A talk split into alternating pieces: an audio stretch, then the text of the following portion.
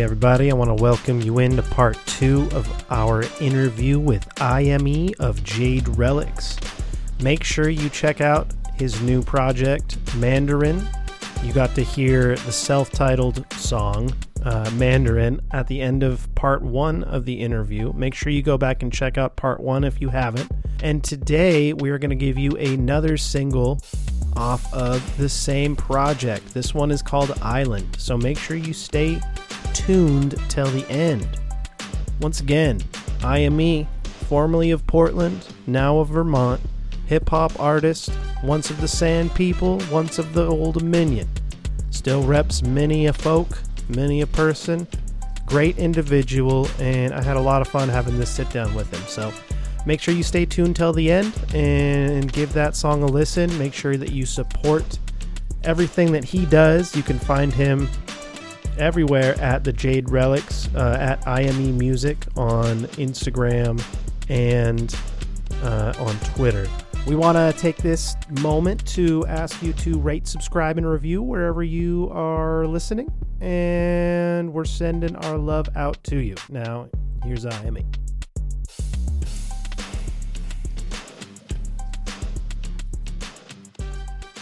I watch a lot of sports, right? And as you know, raised on sports, have always been. And one thing I've noticed has bothered me over the last however many 10 plus years is the growing military presence, right? At games, Mm. right?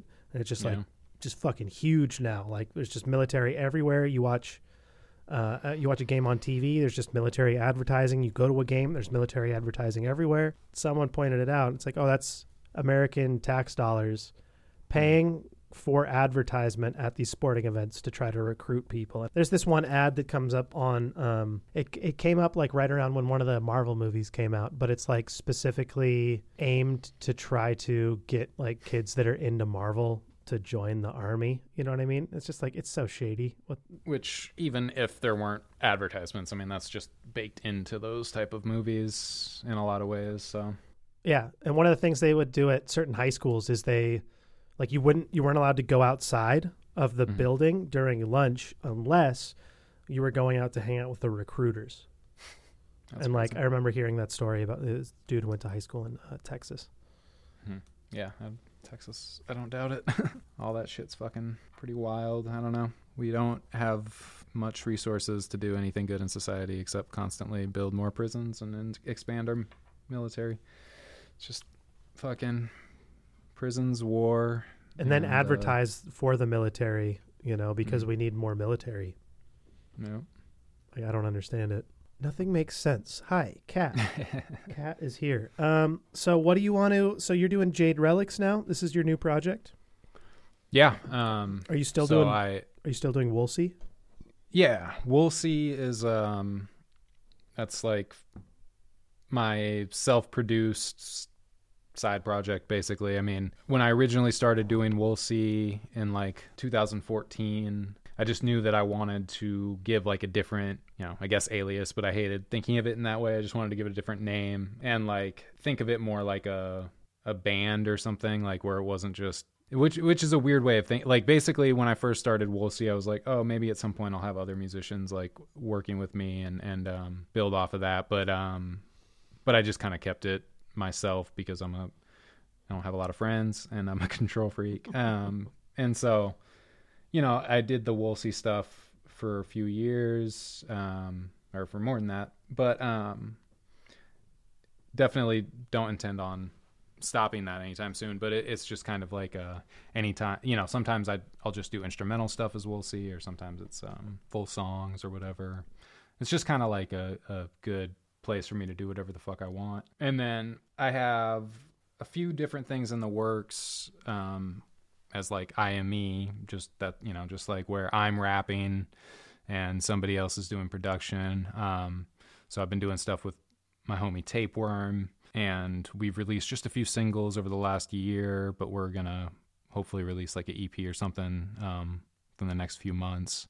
And then Jade Relics is uh, a group that started in early 2021, and it's me and this producer Rico James, who's got just a really good like boom bap chop sample like real he just makes dope like hip hop beats like but you know the kind of shit that I kind of shit that I was kind of raised on I guess you know what I mean? Like and um and then it's this other dude Elder Orange who's also a producer so we all produce um and Elder Orange is a multi instrumentalist as well he plays guitar bass a bunch of other stuff. He sings, so he's a singer songwriter, and he does all the um, all the mixing for us currently. But but we all kind of the cool thing about the group is we all kind of move around in different roles and stuff. So it's um, on the surface you might think like okay, one dude sings, one dude raps, one dude makes beats, um, but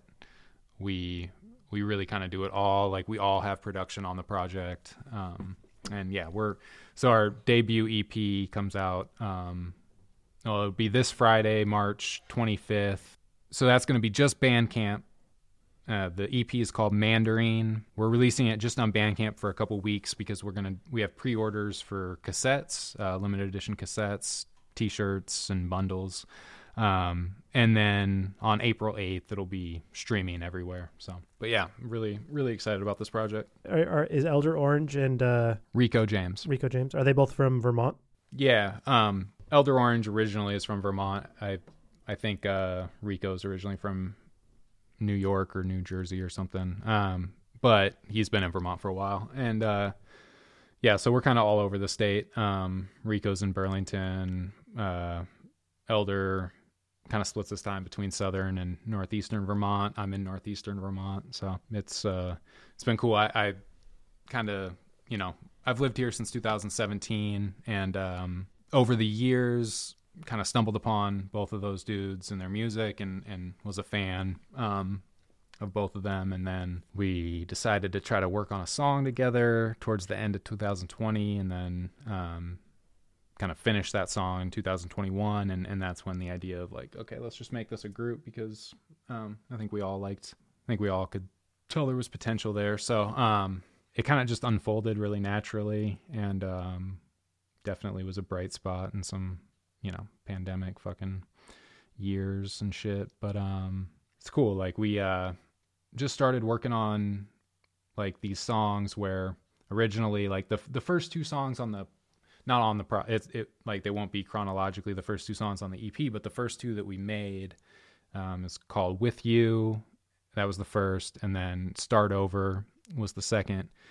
And on both of those tracks really the only thing i'm doing production wise is like vocal production for myself. Um just real basic you know like which i mean that's kind of like that's a debatable term. Like you know what i mean? Like that's not like i recorded myself sent my vocals but i was you know i kind of knew what i wanted a little bit for it to be and I would, you know, at that point, I was kind of content, just like if that was going to be my role in the group. I have, I do my Wool See thing where I'm producing, and you know, if I just need to be like a straightforward MC in a in a group, then that's what I'll do. But um, just like really early into those songs, you know, I could getting the sense that like everybody was really open to just take things in different directions and and um, there wasn't like some oh no I'm the beat maker or like oh no this is your role or or whatever. Everybody was just really open to um to whatever we could do. And so well the the next song that we fully fleshed out was a song that actually started with my um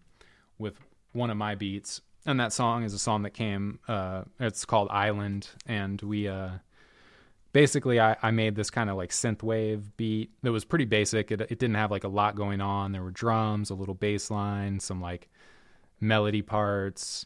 It kind of had like, you know, it built to kind of have like a verse sequence and a hook sequence, but it was like, I don't know what people would think of it. And it didn't have a lot going on. And then, um, so I sent it to the, the guys and Elder Orange sent it back. He like played like this super like funky bass line on it, added like a bunch of extra melodic elements and stuff and just like turned it into like something that was like, oh damn, like it actually sounds like I know how to produce some kind of like catchy synthwave shit. Like and then Rico, he took it and he like he took one of the chords in the song, sampled it, and like made this sick boom bap beat just with like a you know, just a sound from my beat.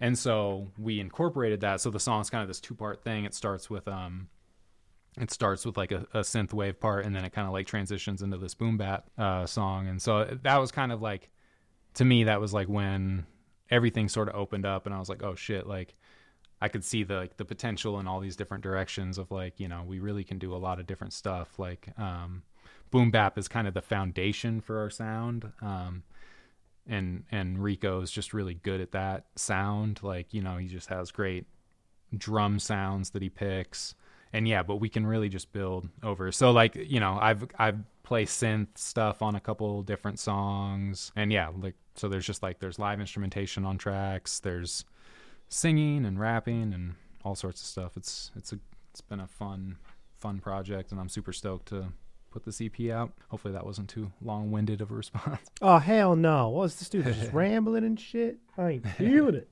No, I'm kidding. I just got for some reason I had I was looking at the. I went to the Jade Relics page, and then uh, well, I was at, I was on your link tree technically, and then mm. I hmm. got distracted by uh, you have a song. Is it Sat- Satricon? Satyricon. Satyricon. Okay. Mm-hmm. And this is featuring Milk and Old Grape God. I've seen their names uh, a bunch lately. Yeah. Um, my uh, my buddy Thaddeus. Do you remember Thaddeus Golden Beats? Yeah, yeah, yeah, yeah. He he just either he's either working with them or uh, just just worked with them or is going to work with them or or something. But he showed me their shit. Golden Beats is is the homie. I, um, yes. Yeah. We might have we might have some collaborations in the works, but I may or may not have heard about uh, rumors of these things. So it's just rumors. Just uh, rumors. I may or may not be uh, in full support of these potential or or non potential possibilities. I, I did so that's IAME times tapeworm or times uh, IAME and tapeworm. Mm-hmm. I always I put the X because like you know some it's like IAME and tapeworm, but then I say IAME times tapeworm and I'm an idiot because I'm like that's not that's not what I meant when I did the X. So IAME and tapeworm is just you know tapeworm does the beats. He's a really dope producer. Um, sent me this crazy crazy track and I was like, okay, I wrote a I wrote a verse to it, and I was like, I'm just gonna try to send this off to some some dope MCs. And since I mentioned like Satyricon and all this stuff, I knew I wanted to keep it like Portland MC based and stuff. Because for those that don't know, Satyricon is um pretty historical like music venue from Portland that's shut down now, but um hmm. it's like where uh, Courtney Love met Kurt Cobain and all this okay. shit. Like it, it had a um a ton of like rock shows. It was originally a like either 18 and up or a 21 and up club and then it like shut down for a couple years then it reopened and was an all ages club. So i've played a few shows there. Where was it? It was in uh kind of like old town area. Um did you ever go to upper playground downtown yeah. portland? Yeah. yeah. So it was it was just like a couple blocks from there. I think it was on fifth but i can't remember. But yeah so it was uh just kind of like one of those spots where I mean, there's been so many venues that have closed in Portland, um, you know, since before I moved away, and like since since I've moved away, since the pandemic and everything. Like, it's just I feel like Portland is one of those places where it's like there's so much history that's kind of just being destroyed on a, you know, just from market forces or whatever, you know, um, yeah. that it's kind of kind of crazy, and it, it and it makes me feel like I'm stoked that I got to play at some of these places. You know what I mean? Like they might not mean shit to anybody now. You know what I mean? Like uh, fucking people are like, cool, you played a show at a venue that doesn't exist, but it's like you know for the people that are interested in history or whatever, like for the for the artists that want to respect their elders and whatnot, like you know it's it's uh it's dope to have played in some some rooms that some you know legendary scenes were kind of taking place in and, and stuff so yeah my buddy hit me up uh, he lives down in L.A., but he's playing the Viper Room, I think next yeah. month with a with another band. And so Selena, nice. Selena and I were talking about the the history of that place and stuff, and it's yeah definitely I've, cool when you get to step in a room that so many other people like that. Yeah, I played the Viper Room back in like 2000, sometime probably around like 2008 or nine, uh, with Sandpeople, and we were on tour in LA and stuff, and it's crazy that that still exists. But I mean, it's a pretty famous LA venue, and LA at least like takes its entertainment scene seriously. Like it's probably has a better rate of like keeping some of that stuff around, especially if it has some sort of historical significance, just because it's like people just go there because it's a thing. Mm-hmm. And um, whereas Portland has no real no real allegiance, I guess, to its uh, entertainment scene. I've been flirting with the idea of taking on artist management, and uh, really good, really good artist, really good singer, uh, rapper, uh, producer. You know, all of the above. You know, he's asking me to introduce him to the scene around here, and I was just like, man, like, I, you know, I don't know anyone personally. Um, you know, I think you were the only in that I had. I knew Smoke, then Smoke left, and then I knew I know Sleep, but Sleep's doing. He's a family guy, and I haven't Yeah. talked. To, I haven't talked to him in years, but not like I could call him or expect him to be like in on the scene and stuff. So probably end up, you know, just just asking Thaddeus. But He's running his business. He's got a big edibles empire he's building. oh shit, You didn't know that? no, I'm out, I'm out of the loop. Yeah, Sleep and uh, Sleep and Josh Martinez. They went into um, the legalization game or whatever. You know, the edibles and um, Well, I want to I think that's what their company focuses on. Um, I think it's like Rose City Confection Confections or something. Okay, Yeah, should look into it. Um, I, I don't know what dispensaries they're in or whatever, but I, I mean they have gotten like write ups in some some big magazines and stuff, so I think they're doing okay, hmm which is dope. But yeah, so they're doing that. But um, yeah, I mean as far as the Portland scene, I don't know. I just follow from afar and try to hmm stay in the loop, but um, it's you know it's growing at a rate that is hard to keep up with for sure. So at any given point, you know, you can kind of just figure out whoever's getting the most sort of like press, like uh, you know, people like Mic Capes. Yep. Uh, Selena just uh, Selena, my partner, just interviewed him for. Uh, she's doing this podcast.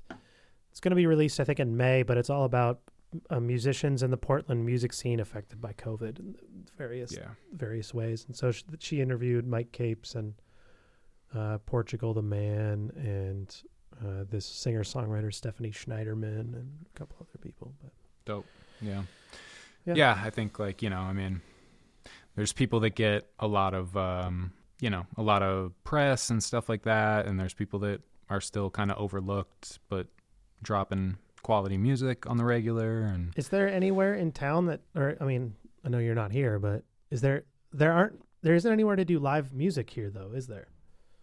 Like for port for hip hop. Like I mean, even Seattle, I think, is only down to one monthly hip hop show. The things that I've seen recently, I think there's a show tonight that Milk is opening up for, like with the Holocene. So I think the Holocene's still going. I think like Doug Fir, you know, if you can get an opening act. I mean, if you can open for a bit, I'm sure some of the big national, like you know, I assume Roseland and stuff is still a venue. Um, Yeah, Roseland, Star, you know, uh, Star theaters. There, as far as smaller places, I know that like, um, oh well, the thesis is like a thing that still goes on, and that's at Kelly's Olympian downtown. Mhm. Um, I just remembered actually Thirsty City. I think still goes on.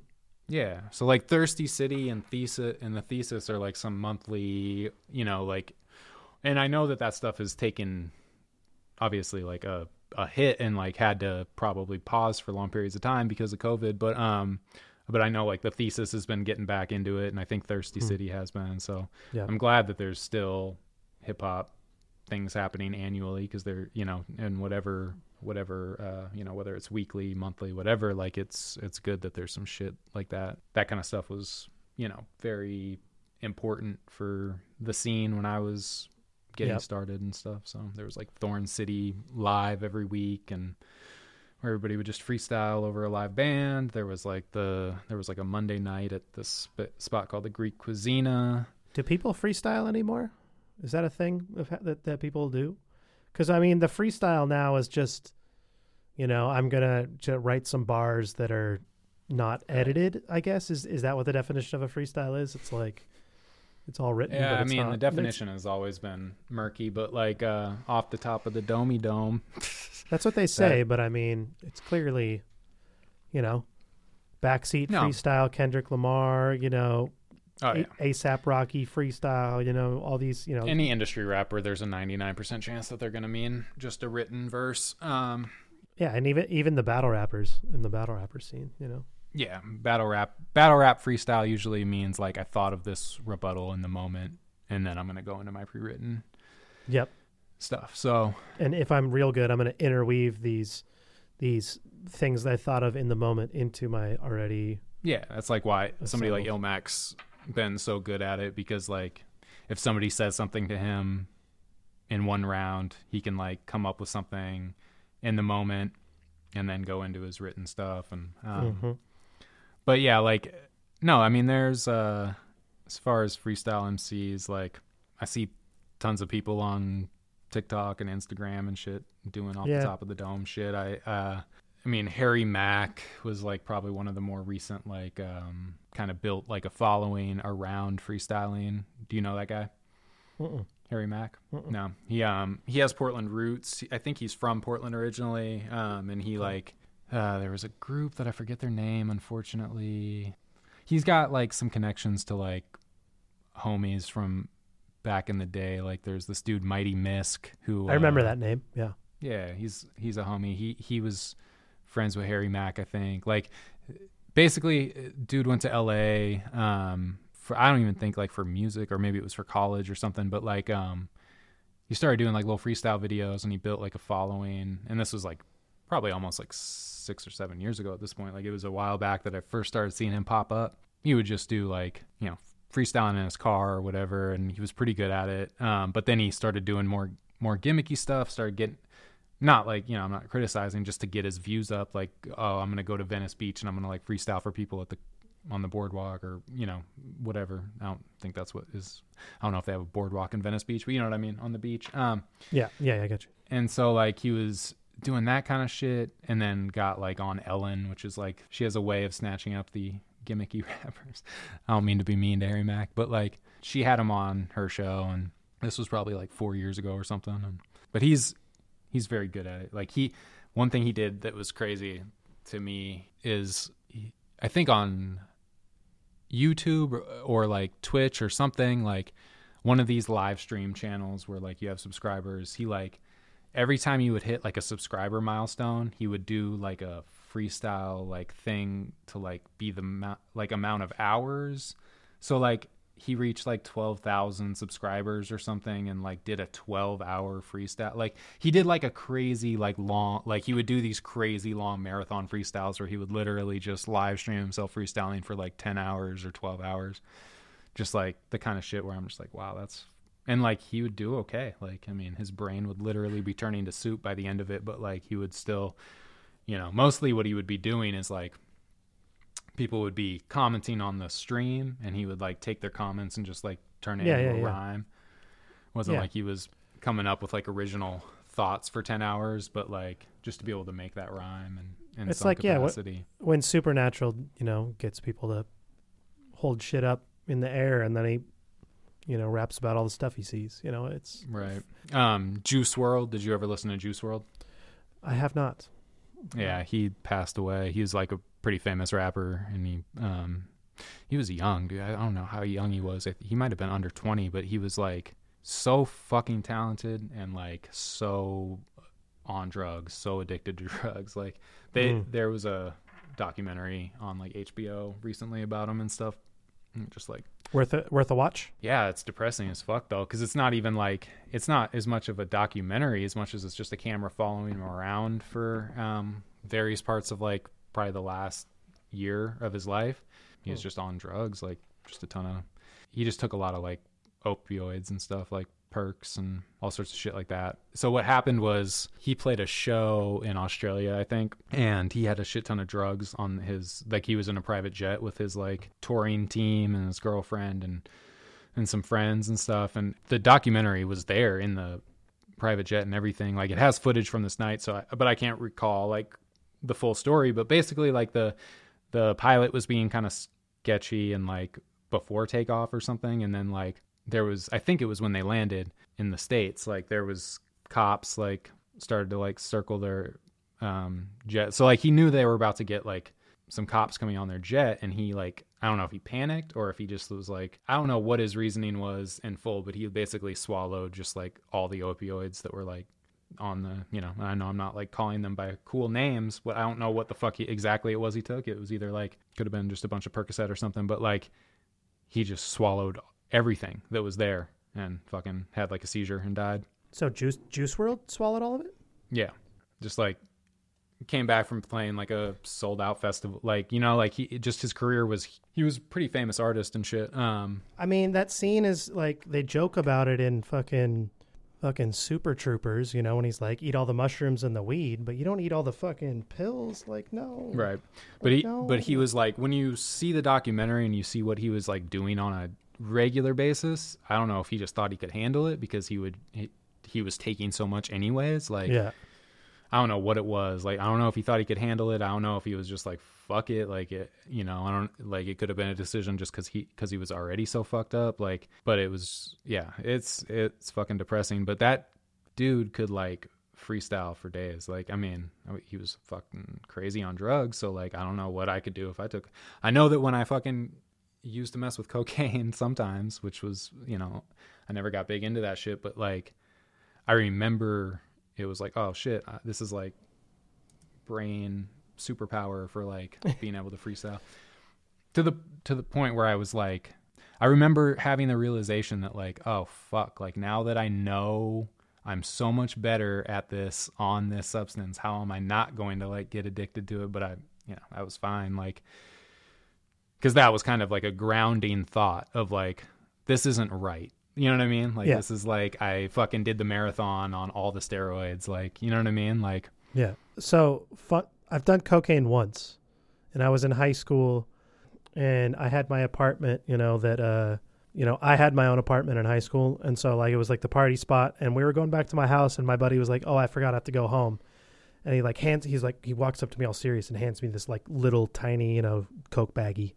He's like, mm. "Here, bro, you know, like I, I can't, I can't take this, you know, like I can't take this home. I gotta go home." And I was just like, "Dude, I don't want this. Like, I'm, I'm not into blow. Like, Right. I'm good." And he's like, "Dude, I just, just take it. I can't, I, I can't take it home. Like, just take it." And I'm like, "Fine, whatever." So I take it, and then I'm just like, "Man, super weird. Homie just like, you know, forced this like small bag of coke on me." And I'm telling to to my other buddy Scott, and Scott's like, "Oh, like, oh, we should do it," you know. And so just, he he peer pressures me essentially.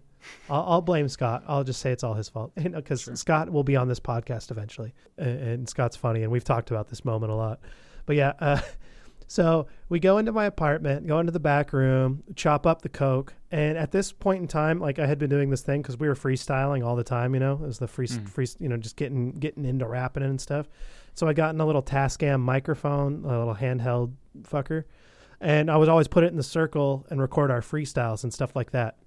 So we did the coke. We were feeling great, and I remember kicking what I thought was the best fucking verse of my life, and it was Right. hella dope. And I went back and I listened to it. And I was like, "This shit is so bad." And the only thing that was different about it was I was just a little bit more like, just like just aggressive and like punctual. You know what I mean? But it was Right. it was just hella funny to like go back and listen to an audio recording of like me on cocaine for the only time I've ever done it. Yeah, I'm relatively sure that would be the same experience with me. I thought I was crushing every cipher. Exactly. Um, yeah. Exactly. You think you think you're just like oh oh, and I mean, maybe that's really good for you if you are actually good. You know what I mean? But for me, I wasn't good.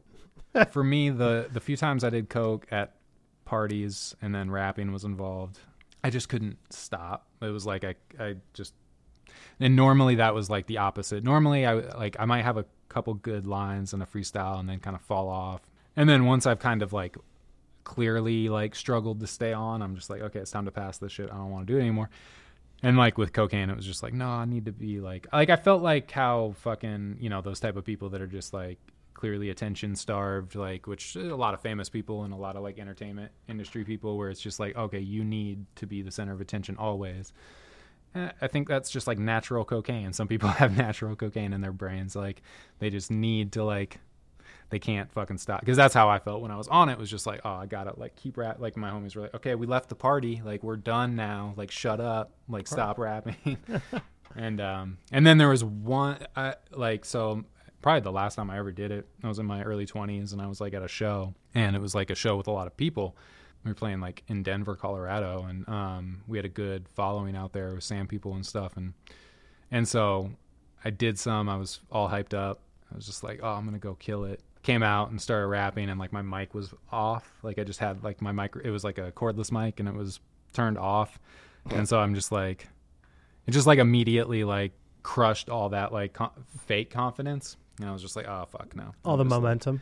I'm just sloppy and need to like get my shit together, turn this microphone on and start just trying to get through the show like normal. Like the magic was immediately lost. It was just like which is good. Like uh, you know, like I uh I think just having those kind of realizations and just like the realization I originally had with it where I was like I feel like I'm amazing at freestyling right now, but like that all this is doing is giving me a confidence boost and like, you know, mm-hmm. it's not a good thing. Some people I think like just don't think about it or don't care or they're just like, well that that needs to be the way I feel now and like that's where the fucking that shit can be super addicting, you know. Yup. But yeah, no. Anyways, like in terms of in terms of freestylers, uh, Juice WRLD was really good, and, but he was also just on so many fucking drugs. It was crazy. Yeah, I mean, there are a lot of artists that came up and you know got famous and so to speak, and then passed away before I even had a chance to really scope their music because I'm really late to the punch on consuming media a lot of the time, especially music. Yeah. For whatever reason, I have this like it has to be like presented to me in a certain light. Otherwise, I have like this weird resistance to it. Uh, so a lot of the times I end up not consuming media right away. Like I didn't listen to Nipsey Hussle until probably like right like right after he passed away, and I was like, okay, what's the deal with this guy? And yeah. and I was like, oh, this Victory Lap album is fucking amazing. You know, it's, yeah. really, it's a really good project. And then you're, I'm like, oh, he's like a really good rapper. Okay, like I understand, you know, why everyone is giving him so much love. Another artist that was like that was Pop Smoke, which I can't mm. say that his music resonated as much with me. Yeah. Uh, but that being said, I also haven't done you know a thorough deep, you know, thorough dive into his his career. But he pops up, uh, no pun intended, um, on a lot of people's records. You know. I'm the same way. I don't I don't like consume a lot of music and I was just telling somebody else that like because somebody was asking about like some kind of obscure like early under uh, early 2000s underground shit and it was an artist that like the name I knew from um, from a project that I did have and did like but like I'd never dived into this particular artist. Um, mm-hmm. The artist was Sir Menelik. Yeah, um, yeah, yeah. He was just on the Dad Bod Rap Pod. That's probably why his name came up. Yeah, he's fucking dope. Um, but I mean, like you know, I I had heard him. I he was on like Sound Bombing too, and I, yep. that was one of my fucking favorite projects. And yep, he rapped with Kool Keith too. Uh, yeah, I, I was like back back at that time because I got that album probably around when it came out, and that was right when I was starting to get into like super underground shit. You know, releases were were like um yeah, I was limited to what I could afford and and what I could find.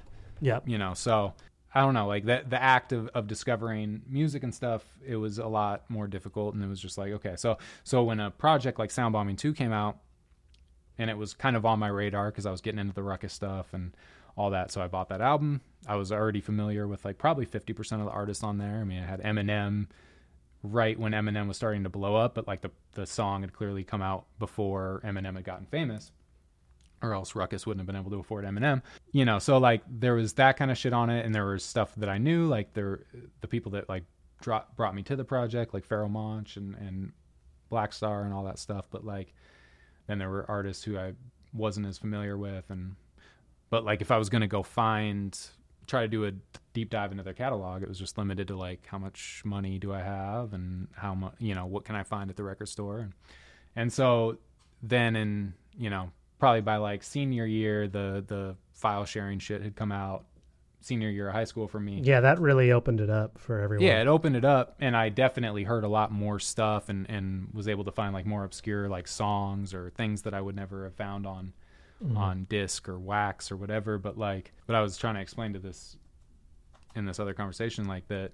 I think that my sensibilities have still always kind of remained that like if I have if I get some music, it's like I it's something I'm gonna like sit with for a while. Like I kind of have that like attention span of like I paid some money for this, even if I like you know I mean I have a streaming subscription. Like I'm I'm a shitty human just like the rest of us. Like I've devalued art the same way we all have, but like you know I my mentality and my like attention span is still very much like what's been in my disc changer for the past six months. Like that's like I'm listening yeah. to the same thing and I'll change it out when I get something else I really fucking like. And so I, I'm I'm constantly checking things in some capacity on like social media and, and feeds and listening to clips of stuff. And if something like grabs my ear, then I'll go check it out more. But like there's a ton of shit that I just never have like gotten into and I think that's okay. Like I don't think that all of media and all of fucking art needs to be consumed by every single individual. Some people are super like encyclopedias of shit and they always want to be up on everything and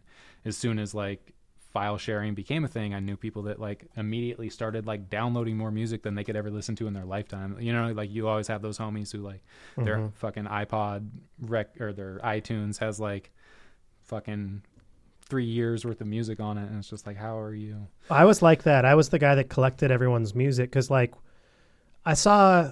I don't know. I, I I had like this paranoia that I was like, one of the one of these days, all this shit's gonna be missing, right? Like, we're not gonna be able to find it anymore.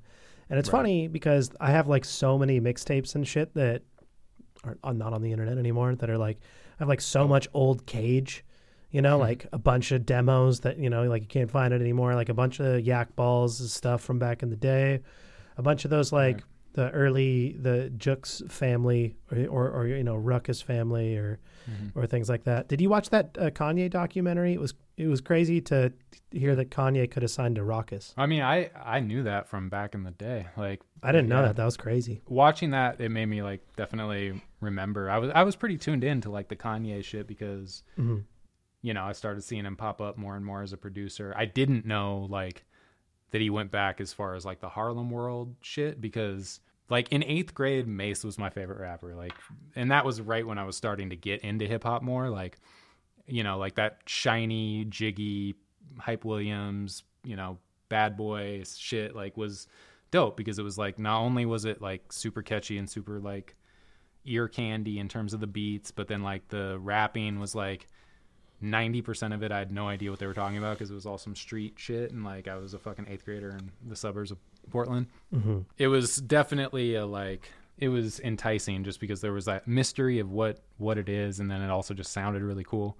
So I I fucking loved all that shit, but like Mase in particular was probably my favorite and I I liked that Harlem World album and stuff, but like I I wasn't like checking for producers back then. You know what I mean? Like I was Yeah, just like yeah. getting the music and listening to it. And then as I got, you know, by the time I was like in high school, then I was getting more and more into that kind of shit, nerding out a lot more. But um by the time Kanye was starting to get really known as a producer, like I, I started definitely seeing his name pop up more and more. Like I mean, the beats on the blueprint and stuff, like that whole kind of like chipmunk soul sound that was Yeah, becoming more yeah. and more piquing my interest. And it was at a point where I was more and more like I was like on the Okayplayer message boards, not posting, but like lurking and reading and thinking about that kind of stuff more, thinking about liner notes and, and production credits and all that stuff. And like the first time I heard Kanye West's voice was like the first time I heard him rapping on anything was on Talib Kweli's album, I think Quality. Like he's on that Guerrilla Monsoon rap track.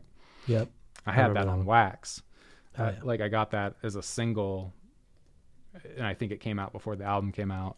I don't know what was on the single. I don't know. I don't know if Get By was on the single. Like the single might have literally just been Guerrilla Monsoon rap that I have, but I, I still have it. I think. But um, I just remember that being like, okay, like as a rapper, he was getting more embraced by the Rawkus artists than like the Rockefeller artists. You know what I mean? Like all that shit that like Gen- Genius Yeah, yeah. talks about in the first episode like i remember that not as uh, clearly as an outsider but like as somebody that was like paying atten- paying attention to what was going on like I, I remember like okay this producer is like buzzing like crazy like and he he wants to be a rapper like you know people had written about him and stuff. So like it, it's so funny. And like i i had this thought when i was watching that documentary just the speed at, at which we've become accustomed to like stories and and people's mm-hmm. stories artists' stories like the narratives and like all the shit that were sold PR didn't used to be a like overnight thing. PR used to be a like over the course of years thing. You know what I mean? Yeah, like Kanye's yeah. story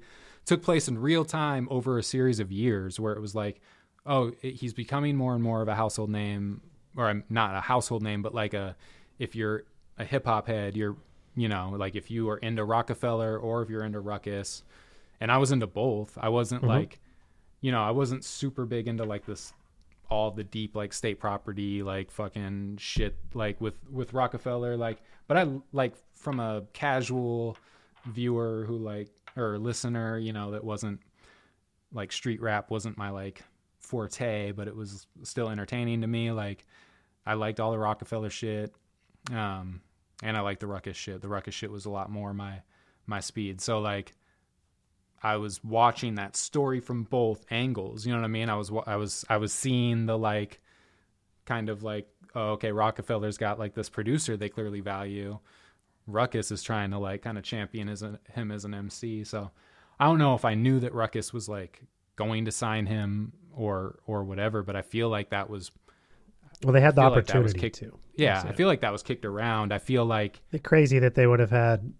I mean, they folded in 2007, but weird to think like Kanye, El-P, Pharoahe Monch, and Eminem you know, right. could have all been on the same. Intel. Well, I mean, but at that point, it's like I mean, that's hip hop. right. You know, that's- that's El-P hip-hop. are are had already jumped ship for Def Jux by that point too. You know, Well, yeah, he was he was their their first project, and then he right?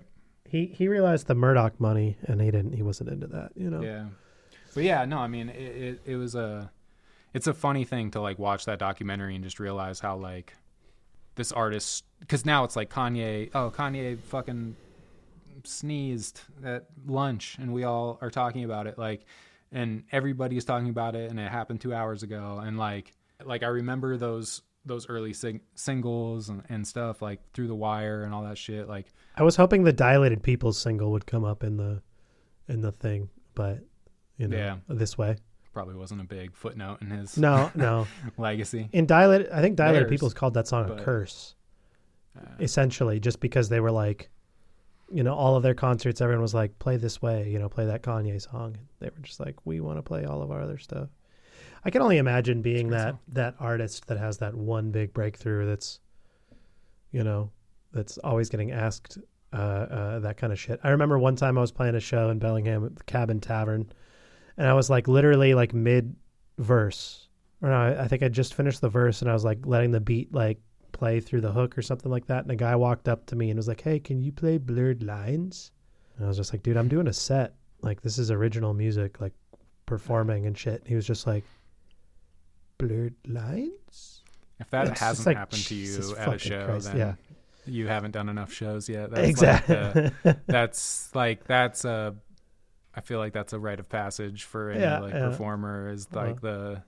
the Can you play and- some and Rihanna? Also, right, or you're just doing things smarter and you like are actually playing shows where people know you and all that. I see some kids like coming up these days that like you know, in addition to just like all of the blueprints that have already been laid, like they they have the extra benefit of like being in the more hive mind. Like we're all there's tutorials and information out there more than ever, and so like you can be a lot smarter about shit. Really play to your base and really play to like people that know what's going on. But like so many of us have just taken shows places where like we're as confused as the audience and like then you, yeah you get that person coming up being like can you play and it's like no you have no concept of what's happening like do i look like a dj i'm holding a microphone what are you talking about like Are you cognizant on? of your surroundings, Yeah. sir? Shit, but that's happened to me at least a number of times. Like, Yeah. I think the last time it that happened to me was probably the last tour I was on. I feel like that happened in Albuquerque, New Mexico. Yeah, it, ha- it ha- that's happened to me in Bellingham, in my hometown, multiple times. It's happened to me in too many places. I don't know. I stopped touring. so funny. Uh, you it's such a funny thing. It's so fun. It, like it, it's as a DJ, like obviously, like people are like, oh, it's you know so annoying when you get requests, and it's like, yeah, but you're you're a DJ, you're playing other people's music, so I at least understand the concept. And it like and if your boss just doing a fucking Rihanna remix, you know what I mean? Like, come on, dude. Right. And it, but it's like for somebody that is clearly not doing a DJ like have you heard a song you recognize? Like and what like just what do you think you walked into? You know what I mean? Like you you hear me rapping like you think I'm just to like it's so funny. It's just I love that shit. To me those kind of moments are just like priceless cuz they're just so fucking out there. It's just like what is happening? I should just try to oblige. ne- If that ever like after not doing shows for a long time because of COVID and all this shit, like, and I had slowed way down before that, so it's really been like a nail in the coffin as far as live shows. But I would like to start doing it again more. Um, yeah, I've, I I appreciate those kind of fucking things that used to frustrate me because they're just so off the wall. Next time somebody asks, I'm gonna do my best to deliver. I was Yeah, well, you, sure. I'm just like, oh yeah, oh yeah, yeah. You just stop the song. You're like, okay, let me. Uh, you said you said "Umbrella" by Rihanna. Okay, let me pull up a karaoke version here on YouTube. Okay, all right, play. No, I'm just gonna do an and then acapella you just hand him, the, by memory. and you just hand him the microphone. And you just Right. hand him the mi- and just like you're gonna sing, right? yeah. It's karaoke. Uh, I ha- I've had uh, kind of like that. I've had. I I feel like the hip hop version of something like this that happens all the time is when MCs are coming up to the stage and asking if they can freestyle during your set, Right. and you're like, I'm performing. I came from out of town, but dog, I'd love. Yeah, I'm a freestyle dog. I've never actually had that happen. You've never had that happen, dude. That's happened to me so many fucking times. I've been to a lot of shows where like artists will be like, "All right, now we're gonna end the set with people coming up and freestyling," which is a nice way of giving that time and space. What I have seen a million times is just people rapping during show, like to their Yeah, friends yeah, or yeah, yeah. whatever. Like, like if I'm stand, like if I'm part of a bill or something, and it's not, you know, somebody else is performing, I'm waiting for my turn, or I've already gone or whatever. And I'm just in the audience, and it's just like I'll go out into the parking lot or something, and there's just like a cipher going on, and it's just, it's just like you motherfuckers could do that anywhere, but like there's a show happening here. Like, but I get it. Like it's just it's just the shit, you know. People fucking I played this show in Boise once, and there was there's a good amount of people there, and and and I got you know put on the bill to play last, and so by the time that I got on stage, there was no one in the fucking place, and these two dudes just kept asking me to rap, and finally I was like, fine, handed the microphone and just left, and I was just like, just, I'm gonna go smoke some weed. You guys can finish my set. I'll get paid. yeah. But- I mean, it's it's annoying at, to some degree, but at the same time, I get like it's just people that you know they don't have like they're not putting it. Maybe they're not putting it like the connection of like okay this this can be a thing that happens elsewhere and they're just like oh i'm in i'm here this thing is happening like this is the scene that i want and i i get to do it like and it's just like okay like you're not you're too excited you're over eager You're, you what need to calm down. Uh, MCs are just notoriously overeager and mixed with, you know, sometimes blatant selfish selfishness, sometimes just like little bits of you know overzealousness. But like, take that over anxiousness, uh, the, you know, and then it's just like, dude, no one wants to hear you rap that much. I mean, I remember uh, we were when I used to have parties when I lived with DJ Einstein in Bellingham, and there was this kid, fucking Josie. Josie was his name, and Josie was one of those kids that like you never invited him to your party, but somehow he would show up. You know what I mean? just like there were a couple of those locals in Bellingham, and this kid would just get blackout drunk, and no one liked him and stuff like that. And all of a sudden, he showed up at my party. I don't know how he, you know, who invited him there. It didn't matter, you know. But we were all having a freestyle circle in my room, and he kept interrupting people and like interrupting like good MCs in like the middle of like a good verse, and then he'd like take it and then just like flounder, you know, two bars in, Right. and like after the third time, I just like lit into him, just like fucking went at him like freestyle though, and I was just like, "You're a piece of shit," you know, and just like at the end of my freestyle, I was like, "You need to get the fuck out of my house," you know what I mean? And everyone was just like, "Oh shit!" And he was just like, "Oh dude, that was the dopest freestyle." And I was like, "No, dude, I'm serious. Get the fuck out of my house. Like, you, you need to leave." But yeah, the, nothing like the the over over over anxious MC. Kitty. shit's funny Yep. well shit man i probably gotta get going but uh, did, yes, sir. is there anything else that you wanted to talk about or anything Well, it's, it's good catching up. Yeah, definitely. Thanks for having me. Um, yeah, for all the listeners out there, you know, like uh, check out check out the new Jade Relics, and and uh, don't be afraid to check out some Vermont hip hop. Don't don't be afraid to check out some some Portland and Northwest hip hop. You know, Hell yeah. it's uh, it's all good. Can't all just be can't all just be Drake. No, Unfortunately. it, it can't all be Drake and Kendrick and ASAP. Okay, you know we need other things too. We need it all.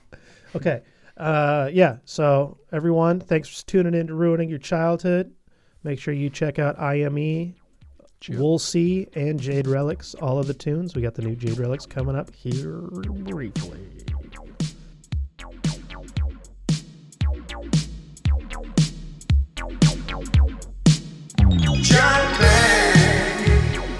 Back, into the skin you crawl out every time the world attacks. No path, constant misdirection got your neighbors turned to strangers, masked in danger. Cut the eye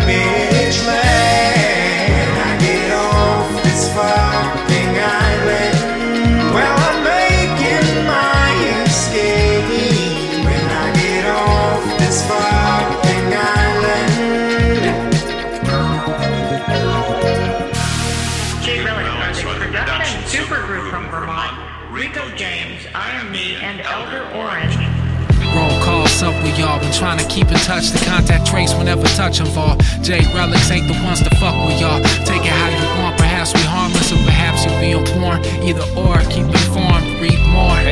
Devoid of any ordinary many. Never been no more the merrier type. Too excited, little terrier bite. All I see is carriers and barriers from aerial sight. Whether that's bird's eye or drone footage. Comb through this, I can see my home from here. In the mode I dug around and neighbors drowning, I'd help them out. But all I see is carriers and barriers and burial sites. Terrible, right? Working on me, working to breathe. Married to the game of self blame. Never flirt with reprieve. Gotta stop peace and judging others' behaviors. They please in the face of disease. No mask, gas covering they face when they sneeze. This topic exhausted. Before we think, I'ma make you see the process of sausage made. Something like the slaughter of hostages. We all in this together wouldn't be an obvious takeaway. But fuck it.